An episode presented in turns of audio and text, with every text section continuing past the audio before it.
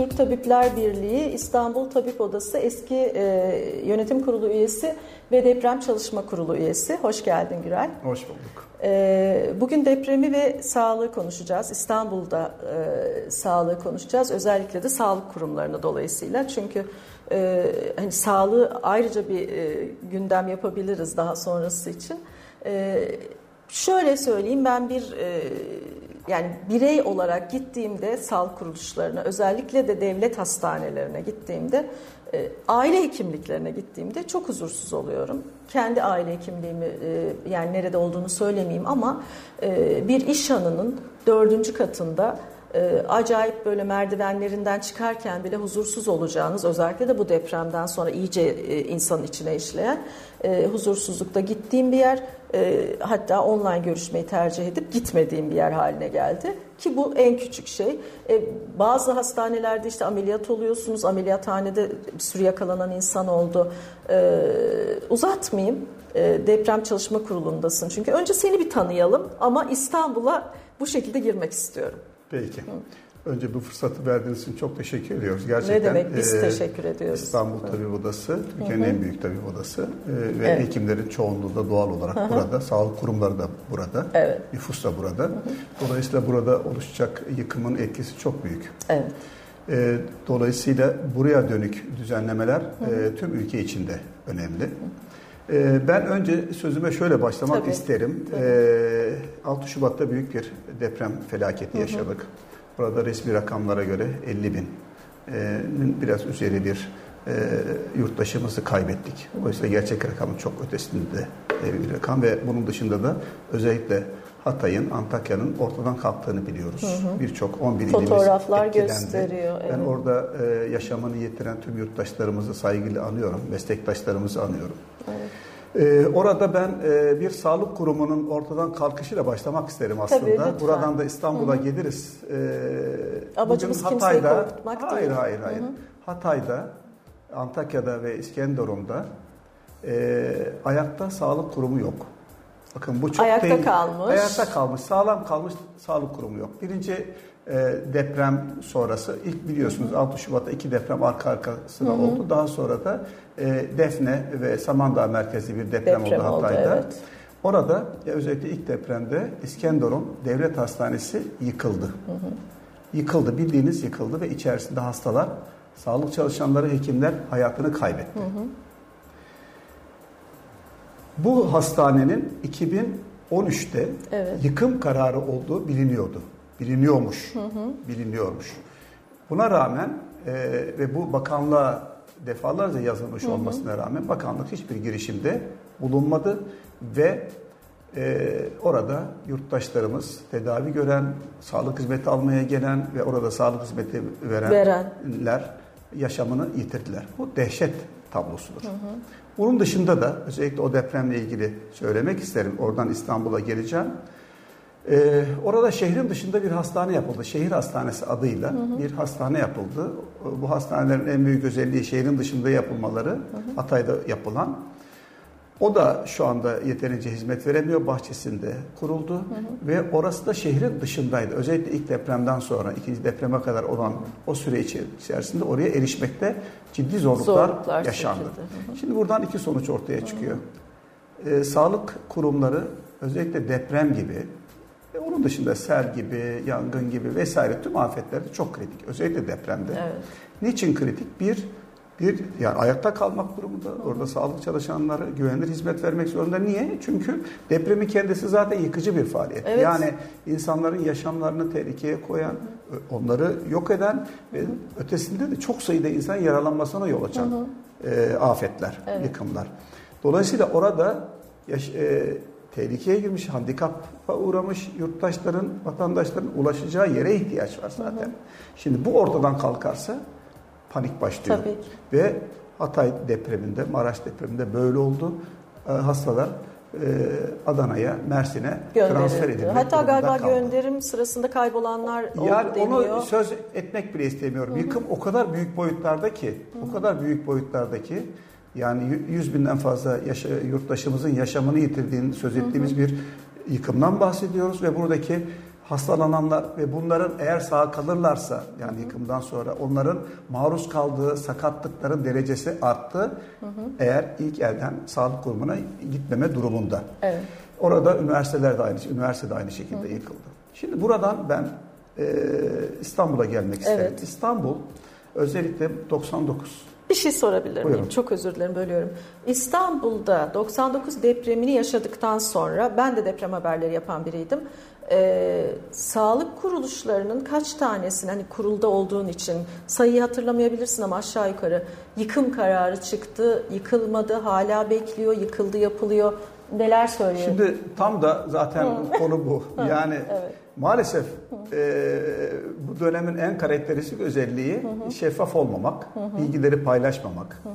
Hem bizzat orada çalışanlarla paylaşmamak, ikincisi bunların temsilcileri olan örgütlerle, işte meslek örgütü, hekimlerse hı hı. işte e, tabip odaları, işte eczacılarsa eczacı evet. odaları, hı hı.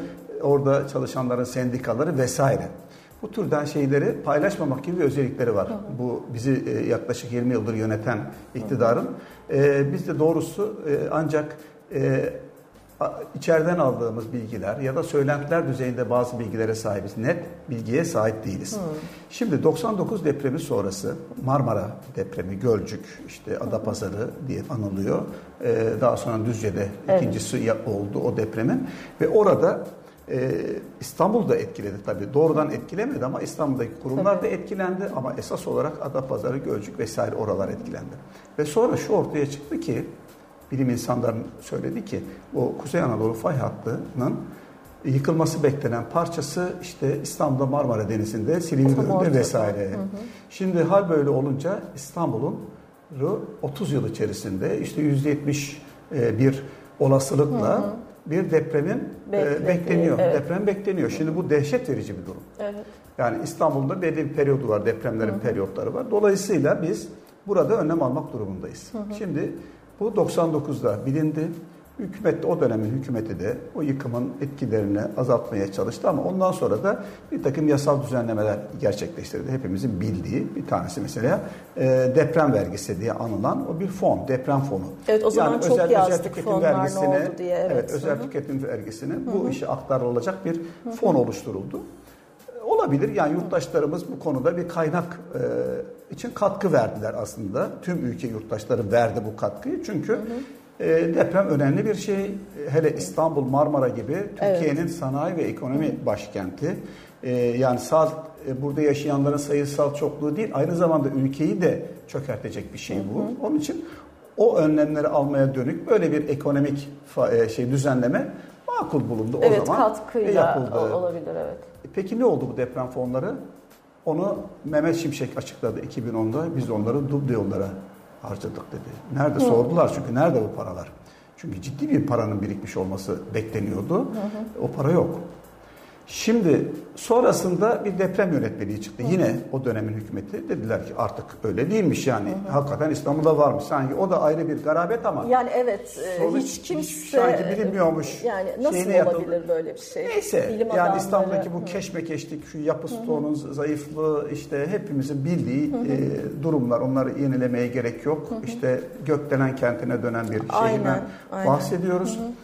Şimdi bu şehirde yıkımın boyutunu tahmin etmek mümkün değil. Çok büyük boyutlarda ve bunun için bir deprem yönetmeliği çıkartıldı. İnşa Hı. yönetmeliği e, ve sıkı kurallara bağlandığı iddia edildi.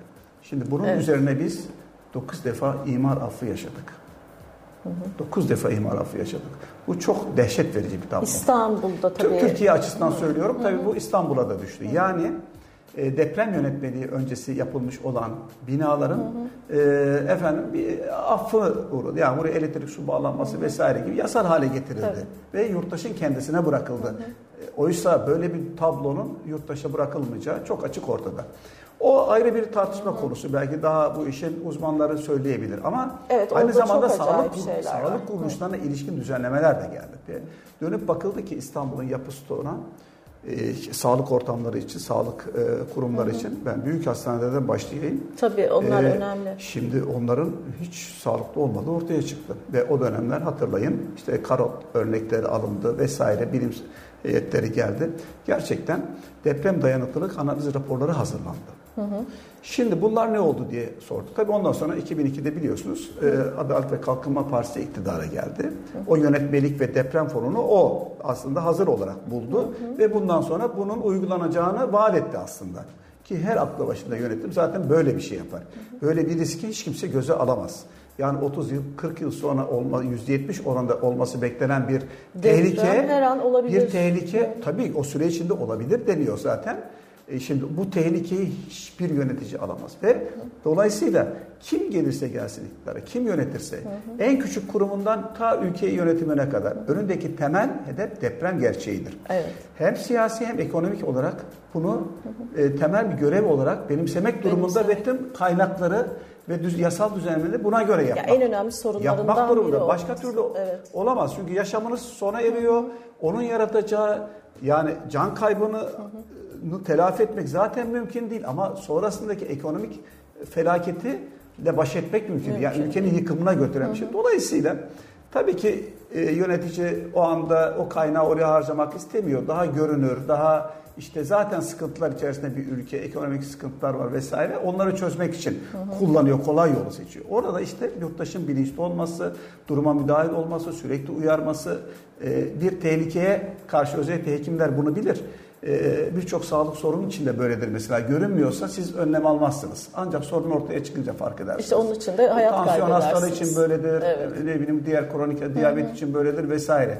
Siz onları zamanında önlemlerini alırsanız sağlıklı bir hayatı sürersiniz. Evet, yoksa... Almazsanız yok ama o görünmediği için o Hı-hı. tehlike ortalıkta olmadığı için şikayetleri, semptomları olmadığı için Hı-hı. yok sayarsınız. Yok saymak da istersiniz. Hükümet de aynısını yaptı. İstanbul'da özellikle Türkiye'nin en önemli iki fakültesi. İlk fakültesi diyelim Cerrahpaşa, ve oradan türemiş olan Çapa, Cerrahpaşa. Hı. Çapa ve İstanbul, İstanbul Tıp Fakültesi ve Cerrahpaşa Tıp Fakültesi. Hı. Bu iki fakülte bugün Türkiye'de tıp biliminin oluşmasına yol açan temel kadim kurumlar. Hı hı. Şimdi bu iki kurumun binalarının e, çürük olduğu ortaya çıktı. Çok yani hep çıktı. belliydi, biliniyordu diyorsun. Biliniyordu. Hı. Ve yani e, biliniyordu ve tarihi binaların dışındaki binalar hem de. Yani 40'lı 50'li yıllarda yapılmış. Hatta Cerrahpaşa için 80'li yıl, 70'li yıllarda yapılmış olan, Hı. benim de ilk kez açılışında, ilk benim 78'de fakülteye başlarken Hı. içine girdiğim temel bilimler binası, ilk bizimle başlayan Hı. bina depreme dayanıksız olduğu ortaya çıktı ve yıkıldı. Şimdi böyle bir tablo içinde iki büyük fakülte. Bunun dışında Cerrah Haydarpaşa Numune Hastanesi. Numune, evet, Benim de 20 biliyoruz. yıl 20 Hı-hı. yıl orada Hı-hı. hekimlik yaptım ve o süreci gayet iyi biliyorum. Yani o 20 yıl aslında o riskle Aynen, görev evet, yaptın. o riskle görev yaptım. Tabii ben 90'lı yılında başladım. Peki tavır alamadınız mı? Yani ve bütün mıyız? hekimler mesela e, bunların herhalde tabii çok zorluğu var sağlık görevlisi olunca hani hastalarda olduğu için işi bırakmak bir hafta olabilir. E, hastaların oraya gitmemesi olabilir, tercih etmemesi. Bütün tabii. bunlarla Şimdi devam şöyle, ettiniz. bunlar tabii hep konuşuluyor. Hı. Zaman zaman meslek Hı-hı. örgütü olarak müdahalelerde bulunuyoruz, Hı-hı. uyarıyoruz yöneticiler. Onlar da bize yapıyoruz diyorlar. Hı-hı. Fakat biz hiçbir zaman raporları göremedik. Hı hı. Yani bu binaların deprem dayanıklılık e, analiz raporlarını göremedik. Bunları paylaşmadılar. Bakın ilk oradan başlıyor zaten. Anladım. Yani hiçbir Eğer, şekilde alamadınız. Alamadık. Hiçbir şekilde alamadık. Hmm. Hiçbir şekilde. Yani meslek örgütü olarak biz bunları talep ettik. Hmm. El altından başhekim size gösteriyor, bir şeyler söylüyor. Yapacağız diyor, planlar hazır diyor. Ben mesela Haydarpaşa Numune Hastanesi'nin hmm. 15 yıllık işte benim ayrıldığım, 2011 yılında ayrıldım ben. Ondan önceki 10 yılında evet tarihi bina dışında biliyorsunuz oranın hı tarihi bina ve içeride yapılmış pavyonlar var. Evet. Onlar da 50'li yılları. Bunlar hepsi depreme dayanıksız. Onların yeniden yapılanması konusunda, yerinde yapılanma konusunda hı hı. hazırlanmış projeleri neredeyse Hazır. değişen 3-4 başhekim gururla gösterir. Her gelen biz de hastane temsilcisi olarak bunları hı. isteriz. Hatta maketlerini görürsünüz başhekimin odasında hı hı. bu durur. Hı hı. Hatta bunların ben size bir adım daha öteye gideyim. Parasının da hazır olduğunu biliriz. Yani bakanlık hazırlamıştır fakat bir el orayı durdurur. Bu çok enteresan. Yani o oradaki akıl, yönetici aklı bunun değişmesi gerektiğini farkında. Fakat Numune Hastanesi için mesela bu adım atılmadı. Somut olarak 15 yıldır planlarının olmasına rağmen şu anda hastane değişmediğini biliyoruz. Siyami Ersek nasıl? Siyami Ersek'in eski binaları da sıkıntılı. Yeni yapılan bina var, kule bina var biliyorsunuz. O hı hı. sağlam. Ve bir e, başhekim, son başhekim inisiyatif olarak boşaltılmış olan iki binayı yıktırdı. Hı hı. Ee, ancak öyle işler yürüdü. Şimdi sonuçta İstanbul'da yeni hastaneler de yapıldı. Örneğin Koşu yolu kalp gitti. Gitti. O yer boş. Ee, ok Meydanı Hastanesi, karşıda işte Göztepe, Kartal hı hı. bunların içerisinde e, eski mevcut yerinde bahçesinde hı hı. yeni binalar yapıldı. Eski binalar da yıkıldı. Hı hı. Şimdi bu da yapıldı. Şimdi bunlarla övülüyor. O, onu hı hı. hakkında teslim etmek hı hı. lazım bu süreçte. Hı hı. Fakat Türk işte e, İstanbul'da Şişli Etfali biliyorsunuz hemen yanı başınızda. Evet. O hastane boşalttılar. Başka hı hı. bir hastaneye taşıdılar ve yerin ne olacağı belli değil. Bu dönemin en karakteristik özelliği hem iki büyük fakülte için hı hı. hem de İstanbul'daki büyük eğitim ve araştırma hastaneleri için temel şey belirsizlik. Hı hı. Belirsizlik oldu. Evet. Bundan sonra olmayacağını umuyoruz. Bir hı hı. iktidar değişiminde bunun ortadan kalkacağını umuyoruz. Çünkü orada siz çalışanıyla, oradan hizmet alanıyla, çevre halkıyla onları bilgilendirerek, onları sürece katarak bir, bir yenilenme, yapılanma süreci yürütmezseniz hı hı. ve açık olmazsanız orayı bir rant projesi olarak görürseniz hı hı. tökezlersiniz. Ki nitekim Çapa ve Cerrahpaşa'nın başına gelen de bu oldu. Hı hı. Muhtemelen Cerrahpaşa'nın başına gelen budur. Mesela Cerrahpaşa çok dramatik bir örnektir. Şu anda hani ben dinleyicilere de bunu Tabii. manşet olarak da vereyim. Cerrahpaşa Tıp Fakültesi şu anda yok. Şimdi çok iddialı bir söz değil mi bu? Ben evet. Cerrahpaşa Tıp Fakültesi mezunuyum. Evet. Orada ihsas yaptım. Benim için çok önemlidir o fakülte. Hı hı. Hakikaten şu anda bilmiyorum yakın zamanda ge, ge, geçtiniz bu aradan. Yani içiniz kan ağlar. Yok. Hakikaten içiniz kan ağlar. Ee, şu anda bir deprem görmüş yer e, izleniminde ve fakülte şu anda orada sağlık hizmeti vermiyor. Peki. Cerrahpaşa Tıp Fakültesi şu anda Nerede? 6 Ocak sonrası işte Hı. 6 Şubat Maraş depremi sonrası hı hı. bir hafta sonra rektörlük bir karar aldı ve hastanede sağlık hizmetine, tıp eğitimine son verdi, durdurdu. Tıp eğitimi de. Tabii. Zaten o dönem biliyorsunuz online e, yapılma evet. kararı çıkmıştı hı hı. zaten. İkisini birleştirdi. Hı hı. E, hastane olmayınca eğitim alacak şeyler kalıyor tabii internler vesaire. Hı hı. Onların eğitim alacağı ortam ortadan kalktı. Şimdi tuhaf bir durum ortaya çıktı. Cerrahpaşa için 2011 yılında orada binaların yıkılması gerektiği ve yeniden yapılanma gerektiği söylendi. Raporlar var gayet açık. Fakat işte ortadaki o eski binaları yıktılar. Monoblok diye tanımlanan Alt Cerrahpaşa diye o Samatya Caddesi'ne yakın olan evet. kısımda duran esas cerrahi ve dahiliye binalarının bulunduğu yerde monobloğun da dayanıksız olduğu o da konuşmamın çıktı. başında söylediğim o temel bilimler binasında onun devamıydı ve aynı dönemde yapılmıştı. Hı hı. O binaların da dayanıklısız olduğu o zaman söylenmiş. Ama bu söylenti. Kimse bilmiyor bunu. Kimse bilmiyor. Şimdi birdenbire özellikle İskenderun Devlet Hastanesi'nin yıkılmasından sonra büyük olasılıkla hı hı. Onun yaratacağı hani vicdanı demeyeceğim çünkü vicdan olsa o kadar yıldır görevdeler bunu biliyorlardı. Hı hı. Boşaltmadılar ama bu iki sorumluluktan sanıyorum korktular hı hı. ve bir gecede boşalttılar. Sanki deprem olmuşçasına boşalttılar. Burada bir şey dikkatimi çekiyor benim. E, yani hani ben de burada bir belirleme yapacağım. Biz aynı hak içindeyiz çünkü aynı düşünceleri paylaşıyoruz. E, burada bence orada eğitim gören, e, hasta bakan, devleti yöneten, oraya giden hasta. Bence hepimizin şöyle bir sorumluluğu var. Bundan sonrası için en azından bu kararı alıp öyle yürümeliyiz ve kendi sorumluluğumuzu şöyle kabul etmeliyiz. Şimdi e, binalarla ilgili, yani yaşadığımız binalarla ilgili de çok büyük sıkıntılar var ve öyle problemler yaşıyoruz ki insanlar hani e, her şey devletten gelsin istiyor bir kere. Her şey devlet halletsin.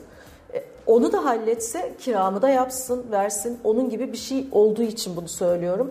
Yani hepimiz aslında elimizi taşın altına koyarsak zaten biz o binaların olumsuz, kötü olduğunu kabul edip orada devam etmezsek aslında e, söylediğimiz şeyler yani yönetim ne yaparsa yapsın, ne kadar engel olmaya çalışırsa çalışsın belki de önüne geçer miydik bilmiyorum. Hani biraz da bu yönden de tabii, bakmak tabii. Ben, gerekir mi? Yani katılım meselesinden söz ediyorsunuz. Evet katılım. Tabii süreçlere, Aynen, bu süreçlere çok önemli. katılım çok önemli. Evet. Yani bir demokraside yani. zaten sizi ilgilendiren en temel mesele de biliyorsunuz Hı-hı. sokağın temizliğinden aydınlanma direkleri evet. nereye konulacağına vesaire. Evet. Ki deprem gibi tüm Hı-hı. yaşanması etkileyecek tüm yurttaşların tabii ki yurttaşların katılımı esas zaten bu olmadan olmuyor e, siz çünkü. bir şeyde şeyden fedakarlık edeceksiniz çünkü. Evet. Ama fedakarlığın tabii ki eşit olması gerekiyor. Tabii ki. E, dolayısıyla ya da kaynak, daha fazla olması kaynak gerekiyor. Bir şey. de temel mesele özellikle AKP'nin e, temel özelliği e, iki şeyi birleştirdiler. Özellikle Cerrahpaşa için oranın arazisi çok büyüktür. Çok Kampüs büyük, evet, şehir çok gibi büyük neredeyse. Ve e, denizde e, Çok en yakın, yakın, olan evet. ve hakikaten manzarasının çok iyi bir yer.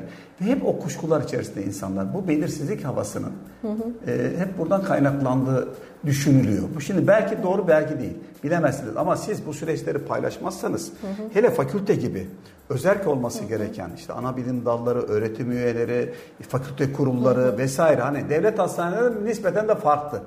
Orada da olması gerekiyor ama burada da özellikle olması gereken bir yapılanmada tam tersi hiç kimsenin haberi yok. İnanın oradaki süreci nasıl işleyeceğinden dekanın bile haberi olduğu şüpheli. Oraya ilişkin nasıl bir planlama yapıldığından. Şimdi o binaya bir hafta kala bakın iktidar değişmesi beklenen bir seçimdeyiz. Değişir ya da değişmez Değişmez. ama en azından demokrasilerde seçimler iktidar değişsin diye yapılır. Değişebilme ihtimali var diye yapıyor. Yoksa olur. yapmazsınız Tabii, zaten. tabii. Mevcutta devam ederdik Devam zaten. eder, evet. Şimdi bu şekilde bakın siz 2013 hatta 2011 yapılmış analiz raporları yıkılması gerektiği söylenmiş Çok monobloğun gayet açık. Uyumuşsunuz, yatmışsınız e, kulağınızın üzerine. Sonra Hatay'da bir deprem oluyor Maraş'ta. Sağlık kuruluşları tehlikede ve birdenbire siz tekrar mühendislerinizi getiriyorsun üniversitenin inşaat mühendisliğinden e, hocaları. Tekrar bir alel acele gezdiriyorsunuz zaten belli. Ve bir gecede kimseye sormadan rektör bir basın açıklaması yaparak, Instagram'dan, Twitter'dan haber vererek, fakültedeki yönetim kurulu üyelerine, şeylere, e, fakülte yönetim kurulu üyelerine, dekanlar, ana bilim dalı başkanlar, öğretim hiçbirinin haberi olmadan yaptığı basın toplantısından hastanenin kapandığını, sağlık hizmetlerine son verildiğini ve işte Murat Dilmener Acil Durum Hastanesi'ne taşınılacağı bilgisini veriyor. Böyle bir şey olamaz. Böyle bir şey kabul edilemez. Sanki deprem olmuş ve hızla burayı boşaltmak durumundaymış gibi yaptı. 10 yıldır uyuyan, 10 yıldır uyuyan bir yönetim birdenbire bunu gerçekleştirdi ve 15 gün sonrasında da Rönesans firmasını ihaleye verdiler inşaatı. Kaç yıldır oraya inşaat yapılması hedefleniyor, bekleniyor, söyleniyordu. Şimdi yapacağız, birazdan yapacağız. Çapa için ne oldu? Çapa'da durum biraz daha farklı. Çapa'da binaların e, yerinden yapılanması konusunda bir adım Cerrahpaşa'ya göre daha önde. Aha. Çelik konstrüksiyonlu binalar yapıldı. Bir de Çapa için Hastal'da Hastal'da büyük bir inşaat yapılıyor. E, bir hastane kompleksi yapılıyor. Ne olacağı belli değil oranın da ama onun da mesela bitmesi bekleniyordu ve bir kısmının oraya taşınacağı, bir kısmının da Çapa'daki kampüste kalacağı söyleniyordu. Orada da bir belirsizlik hali var. O inşaat şu anda Hastal'da durmuş. Mevcut binaları da çelik konstrüksiyonla yenilemek Devam üzerindeler. Ama orada da cerrahi bina, monoblok bina diye tanımlanan ana yapı riskli. Onun hakkında da bir şey yok. Yani hastala onun taşınacağı iddia ediliyordu. Orada da belirsizlik var. Temel özellik bu yöneticilerin bir panik havası içerisinde hızla hiç kimseye haber vermeden karar almalı. Mesela Cerrahpaşa'da yaşanan tablo şu oldu. Biz Murat Dilmener'e taşınacağız dedi rektör. E, dediler ki Bakırköy e, Sadi Konuk Hastanesi'nin e, ondan da e, oraya bağlı çalışıyor Murat Dilmener. Oranın bir devamı. E, o Bakırköy'deki kampüste bazı binaların deprem hasarlı olduğu ve taşınacağını planlamış başhekimlik. Ve neredeyse o günler taşınıyorlar zaten. Oraya taşınıyorlar. Hiç haber vermeden, Sağlık Bakanlığı'nın haberi olmadan bu kararı kamuoyuna deklare ediyor. Sağlık Bakanı oradan çıkıp açıklama yapıyor. Benim haberim yoktu diyor. Nasıl olabilir böyle bir şey? Düşün Sağlık Bakanlığı'na bağlı bir hastaneye taşınma kararını kamuoyuna bildiriyorsunuz. Sağlık Bakanı'nın haberi yok. Bu kadar garabet bir durum. Bunun üzerine durduruluyor. Hı hı. Ve bakan bir süre sonra açıklama yapıyor. Cerrahpaşa Murat Dilmener'e değil şeye taşınacak. E, Samatya'ya hemen yanı başında Samatya var yeni güçlendirilmişti. Hı hı. Ve Taksim Eğitim Araştırma Hastanesi'ne taşınacak. E nasıl taşınacak? Oradaki içindekiler başka yere gidecek. Ya işe, şey, aletler falan böyle. Ya şimdi içinde çalışan bir hastane bu. Mümkün değil böyle bir şey. Yani içerisinde eğitim klinikleri olan, asistanı, uzmanı, hocası olan, hastalarıyla işleyen ve değişik bir mekanizmayla işleyen bir hastaneyi birdenbire içindekilerin boşaltılması istendi. Oradakiler de direnç koydular tabii. Biz nereye gidiyoruz? Sağlam diye binamız. Niye size verelim dediler. Hı hı. Böyle erken gelenin hastane kaptığı tuhaf, karmaşık hakikaten utanç duyulası günlerden geçtik panik içerisinde. Hayır oradakiler de ama çok garip değil mi? Yani biz de yerimizi vermeyiz diye de tavır alabiliyorlar ama hayır bir yandan da yıllar olmuş kötü binalarda da çalışılıyor. Hayır hayır o Samatya ha. yenilendi. Tamam. Süreçte yenilenmişti. Hı. Ama Cerrahpaşa bu Kaldı. uygulamaya girmedi. Evet. Şimdi böyle olmaz bu işler. Böyle olmazdı. Cerrahpaşa 10 yıldır gerçekten 10 defa yapılırdı o boşaltılmış binalara. Hı hı. Temel hedef bizim İstanbul Tabip Odası olarak hı hı. temel hedefimiz bu türden büyük kadim kuruluşların hı hı. yerinde yapılanmasıdır. Siz binayı alıp başka yere götürüyorsanız kültürünü değiştiriyorsunuz. Kurum hı hı. kültürü değişiyor.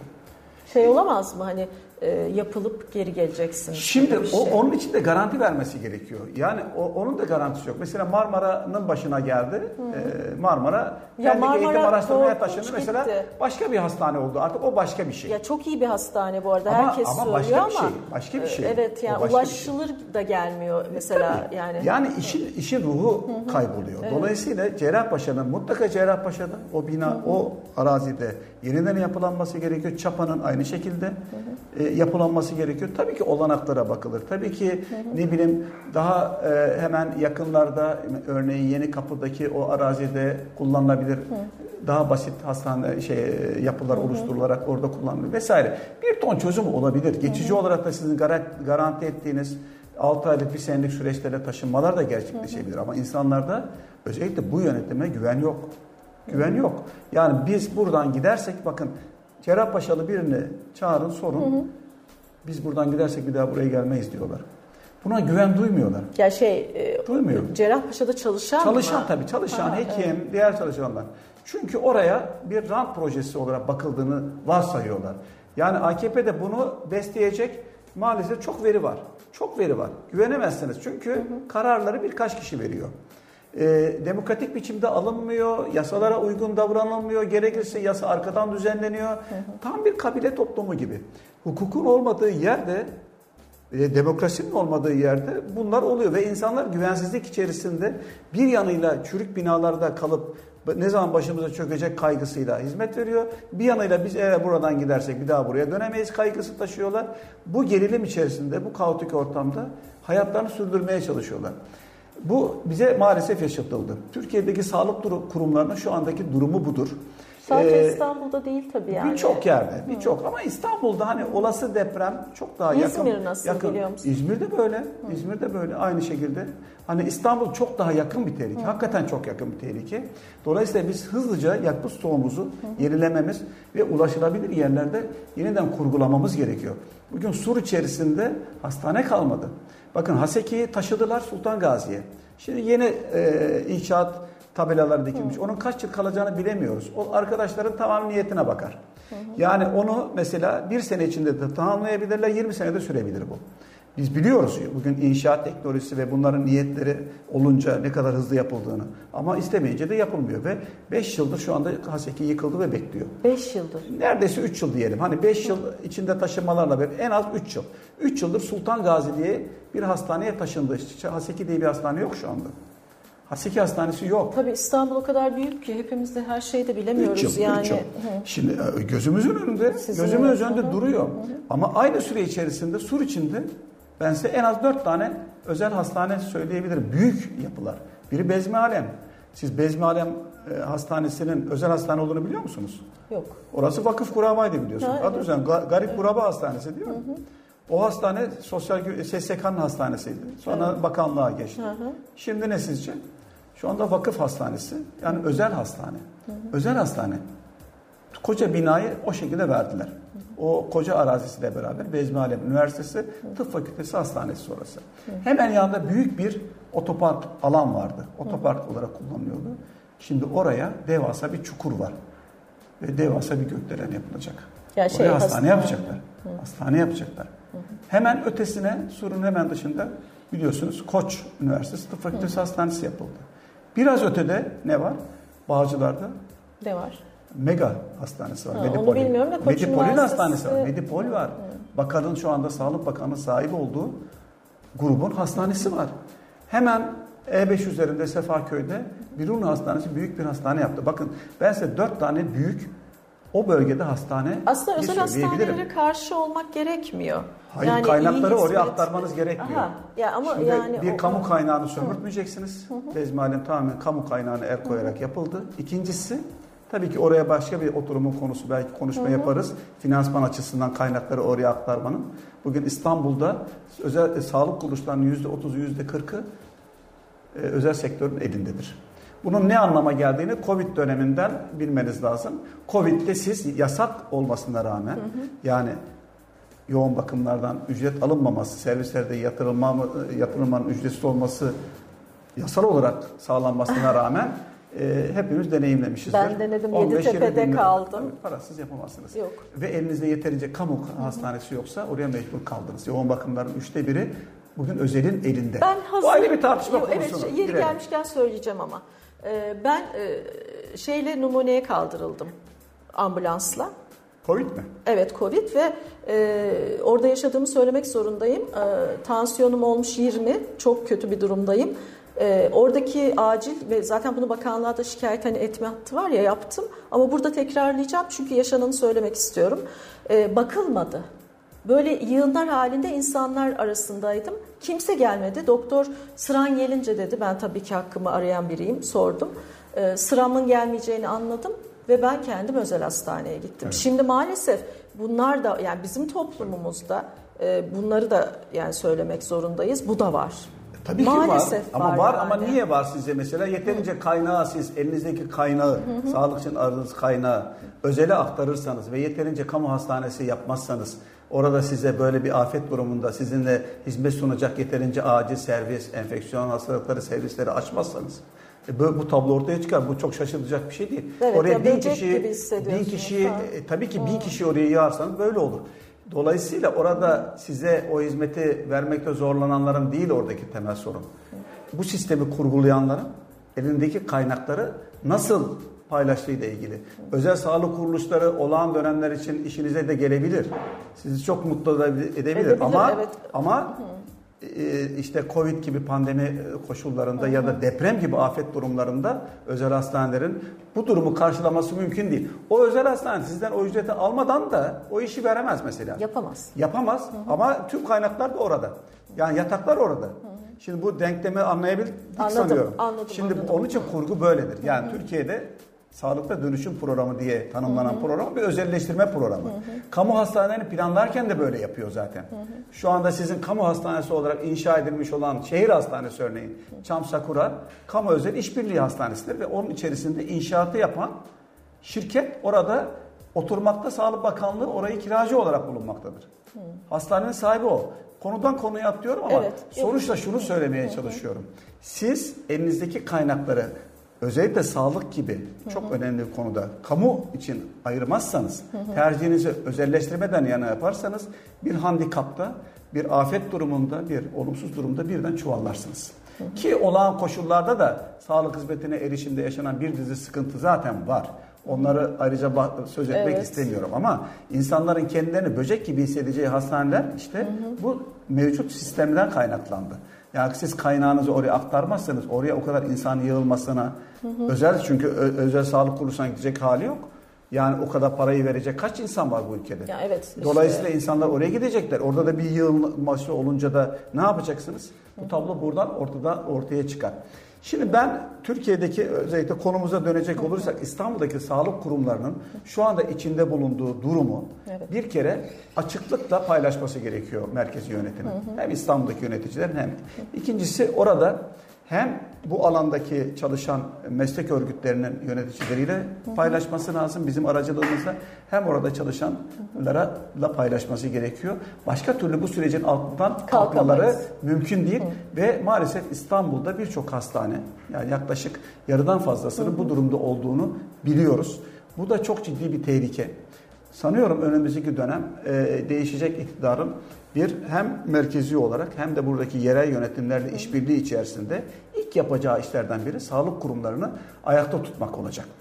Öncelikle evet. Öncelikle Hı-hı. çünkü bu viyadük kadar Hı-hı. önemli, bu yollar kadar önemli. Hı-hı. Çünkü tabii ulaşılabilir evet, olmak ulaşma, temel bir husus. Ulaşım olmazsa hastaneye Ama tabii ki hastaneye gidemez. Hastaneden ulaşılabilir yerde Hı-hı. olmaları lazım. Hı-hı. Kentin dışlarında hastaneler yeterli değil. Kent işlerinde özellikle Haydarpaşa Hı-hı. gibi, Şişli Etfal gibi, Haseke gibi kent içindeki Hı-hı. hastanelerin, kamu hastanelerinin kurulması lazım.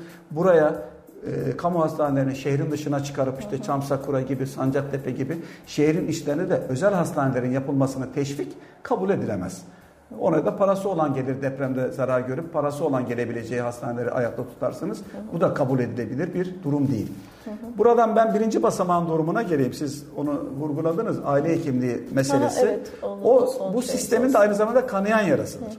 Yani siz hastanelerdeki o olumsuz ortamdan bahsettiniz. Hı hı.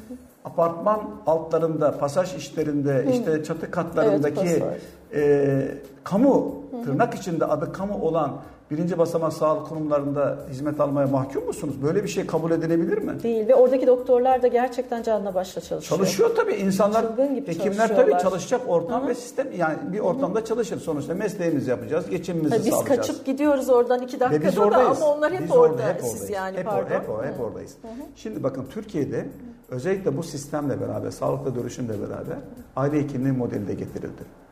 Aile hekimliği modeli böyle bir mucizevi formül gibi birdenbire İstanbul'un birinci basamak ihtiyacını karşıladığını ilan etti bu hükümet. Karşılamanın sonucu budur. Şu anda mevcut aile sağlığı kurumlarının çoğu kiradır. Bakın kira. Kiraya çıkıyorlar. Devletin değil, kamunun değil. Kendi sağlık ocağını bile eskiden mevcut sağlık ocağını bile içinde çalışan hekime kiralamıştır. Dolayısıyla onlar da işte değişik şeylerde, binalarda olabileceği kadar tasarruflu biçimde bina tutmaya çalışıyorlar. Ve şu anda bunları yenilemenin bu mekanizma içerisinde imkanı yoktur. Çünkü siz oraya onun için cari gider ödüyorsunuz hekime. Ee, ve hekim de o parayla kira olarak ödüyor. Böyle bir mekanizma kurulmuş durumda. Ve şu anda aslında birinci basamakta özelleştirilmiş durumda maalesef. Bu da Selimiye'de yapıldı bir tane çok güzel böyle. Şimdi bakın çok oradaki çalışan şey. hekimlerin hı hı. E, devlet memuru değiller. Hı. Kamu görevlisi değiller. Ha. Onlar özel çalışıyor, sözleşmeyle çalışıyor hı hı. ve yıllık sözleşmeyle çalışırlar. Hı hı. Ceza puanları vardır. Hı. Eğer devlet bir şekilde beğenmese Gönder. hemen gönderebilir. İkincisi maaşları dışında da maaşların önemli kısmı cari gider denilen oradaki elektrik, hmm. su, ısınma gibi ve orada yanında çalıştırdığı elemanın ücretini hmm. ödemek gibi sistemde kurgularlar. Bu olamaz.